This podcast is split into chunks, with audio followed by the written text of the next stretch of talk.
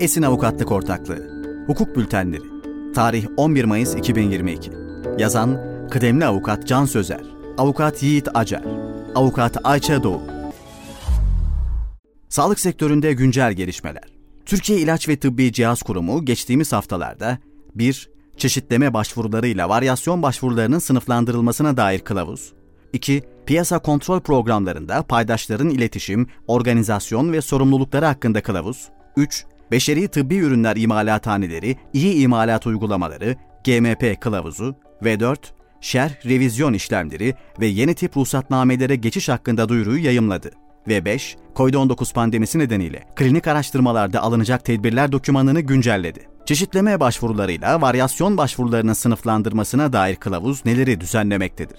Yeni gelişme kurum tarafından beşeri tıbbi ürünler ruhsatlandırma yönetmeliği ve ruhsatlı beşeri tıbbi ürünlerdeki varyasyonlara dair yönetmelik ve ilgili yönetmeliklere bağlı olarak çıkarılan ruhsatlı beşeri tıbbi ürünlerdeki varyasyonlara dair kılavuz, CTD kılavuzu ve idari bilgiler başvuru formu geçtiğimiz aylarda güncellenmişti. Kurum 14 Nisan 2022 tarihinde ise çeşitleme ve varyasyon başvurularının karşılaştırılarak sınıflandırılmasında yol gösterici olması adına çeşitleme başvurularıyla varyasyon başvurularının sınıflandırılmasına dair kılavuzu yayımladı. Kılavuz, Avrupa Birliği mevzuatına uyumlaştırılmış olup, çeşitleme başvurularında Avrupa İlaç Kalite ve Sağlık Hizmetleri Direktörlüğü tarafından yayımlanan Avrupa Farmakopesi Standart Terimler Giriş ve Kullanım Kılavuzu ve Avrupa Farmakopesi Standart Terimleri ve Türkçe karşılıkları da dikkate alınmalıdır ne değişecek? Kılavuz, ruhsatlandırılmış ürünlere ilişkin yeni bir başvurunun çeşitleme başvurusu ya da varyasyon başvurusu olup olmadığına karar verilebilmesinde yol gösterici düzenlemeler içermekte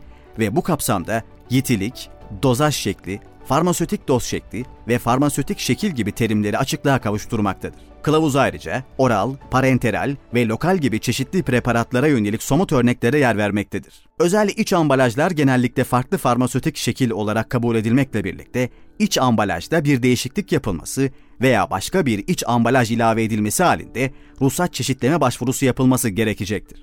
Diğer taraftan parenteral olmayan çok dozlu veya tek dozlu kısmi kullanım ve biyolojik, immünolojik tıbbi ürünlerde dahil olmak üzere steril çok dozlu veya tek dozlu kısmi kullanım ürünlerin dolum ağırlığı, hacmindeki değişiklikler bir varyasyondur.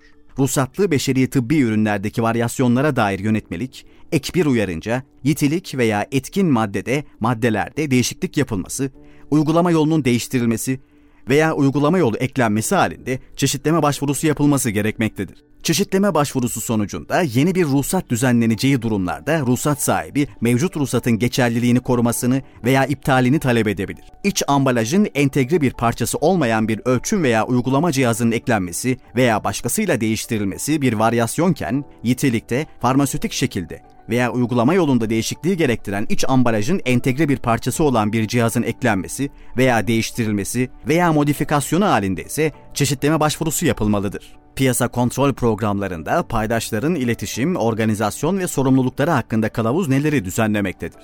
Yeni gelişme. Kurum 22 Nisan 2022 tarihinde piyasa kontrol programlarında paydaşların iletişim, organizasyon ve sorumlulukları hakkında kılavuzu yayımladı. Kılavuz beşeri tıbbi ürün, etkin madde ve özel tıbbi amaçlı diyet gıdaların piyasa kontrolüne ilişkin olarak iç ve dış paydaşların iletişimini, organizasyonunu ve sorumluluklarını düzenlemektedir. Ne değişecek? Kılavuz uyarınca İl Sağlık Müdürlükleri, İlaç Piyasa Kontrol ve Tüketici Sorunları Birimi, birim tarafından belirlenen listede yer alan ürünlerden numune temin ederek birime iletecek ve birim söz konusu numuneleri yeni belge sistemine, YEBESİS'e kaydederek gerekli incelemeleri yürütecektir. Birim, laboratuvar ve analiz sonuçlarının uygun olması halinde İl Sağlık Müdürlüğü'ne uygunluk yazısı yazacak, aksi takdirde ürünlerin piyasadan geri çekilmesine yönelik işlemler başlatılacaktır. Kılavuz söz konusu süreç boyunca işbirliği içinde çalışacak olan birim, analiz ve kontrol laboratuvarları dairesi başkanlığı, ekonomik değerlendirmeler ve ilaç tedarik yönetimi dairesi başkanlığı ve il sağlık müdürlükleri gibi idari birimlerin görev ve sorumluluklarını ayrı ayrı düzenlemektedir. Kılavuzda ayrıca piyasa kontrol programı, iç ve dış paydaş iletişim listesi ile iş akış şeması ve paydaş şemasına da yer verilmiştir. Beşeri tıbbi ürünler imalathaneleri, iyi imalat uygulamaları, GMP, kılavuz güncellemesi ne getirmektedir? Yeni gelişme. Kurum 22 Nisan 2022 tarihinde beşeri tıbbi ürünler imalathaneleri, iyi imalat uygulamaları, GMP kılavuzunun 2022 Taksim 03 sayılı versiyonu, BIC Taksim S GMP kılavuzunun PE 009-15 numaralı versiyonuna uyum sağlaması amacıyla güncellendi. Ne değişecek? Kılavuza ileri tedavi tıbbi ürünlerinin imalatına ilişkin farmasötik kalite sistemi, personel, tesis ve ekipman, dokümantasyon ve üretim gibi konularda detaylı açıklamalar içeren Ek 2A bölümü eklenmiş ve beşeri biyolojik tıbbi madde ve ürünlerin imalatına ilişkin Ek 2B bölümü güncellenmiştir. Ayrıca bahsi geçen eklerde yer alan terminolojiyi açıklamak üzere sözlük bölümü eklenmiştir. Söz konusu değişiklikler 1 Ocak 2023 tarihinde yürürlüğe girecek olup kılavuzun 1 Ağustos 2018 tarihli 2018 Taksim 02 numaralı versiyonunda ek 2'de yer alan düzenlemeler 1 Ocak 2023 tarihine kadar yürürlükte kalacaktır. Şerh, revizyon işlemleri ve yeni tip ruhsatnamelere geçiş hakkında duyuru ne getirmektedir? Yeni gelişme. Kurum 26 Nisan 2022 tarihinde beşeri tıbbi ürün için varyasyon onaylarına istinaden yapılan ruhsat işlemlerine ilişkin olarak şerh revizyon işlemleri ve yeni tip ruhsatnamelere geçiş hakkında duyuru yayımladı. Duyuru uyarınca ruhsatlı beşeri tıbbi ürünler için söz konusu ruhsatname ve şerh revizyon işlemleri 6 Haziran 2022 tarihinden itibaren yapılmaya başlanacaktır. Ne değişecek? Firmaların ilaç ruhsatlandırma daire başkanlığına başvuru yaparken dikkat etmesi gereken başlıca hususlar aşağıdaki gibidir. Sertifikalı ruhsatnameler için ruhsat şerhi dokümanı ve ruhsat eki sertifikasıyla başvuru yapılması gerekmektedir. Sertifikalı ruhsatnameler için revizyon gerektiren tüm işlemlerde başvuruda onay yazılarının sunulması zorunlu olup onay yazısı olmayan başvurular iade edilecektir. Revizyon başvuruları onay alınan ilgili birime yapılmalı ve birden fazla birimden onay alınmış olması halinde her birime ayrı ayrı başvuru yapılması yerine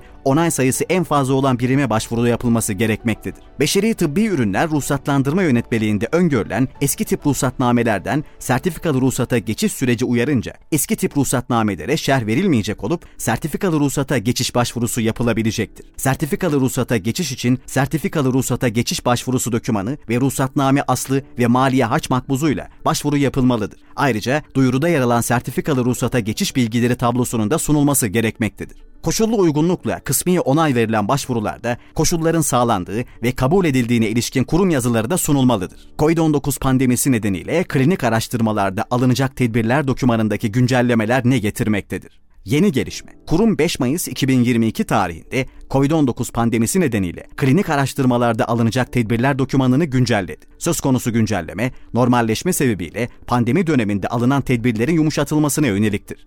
Ne değişecek? Kurumun 20 Mart 2020 tarihinde yayımlamış olduğu COVID-19 pandemisi nedeniyle klinik araştırmalarda alınacak tedbirler dokümanı pandemi sonrası normalleşme süreciyle birlikte revize edilerek bazı tedbirler uygulamadan kaldırılmıştır. Bu doğrultuda 5 Mayıs 2022 tarihinden itibaren araştırmacı toplantılarının iyi klinik uygulamaları ve klinik araştırmalar hakkında eğitimlerin ve etik kurul toplantılarının yüz yüze yapılmasına da izin verilecektir. İlaveten geçtiğimiz süreçte araştırma başvurularının elektronik imzalı olarak e-posta yoluyla etik kurula sunulmasına ilişkin düzenleme kaldırılmıştır.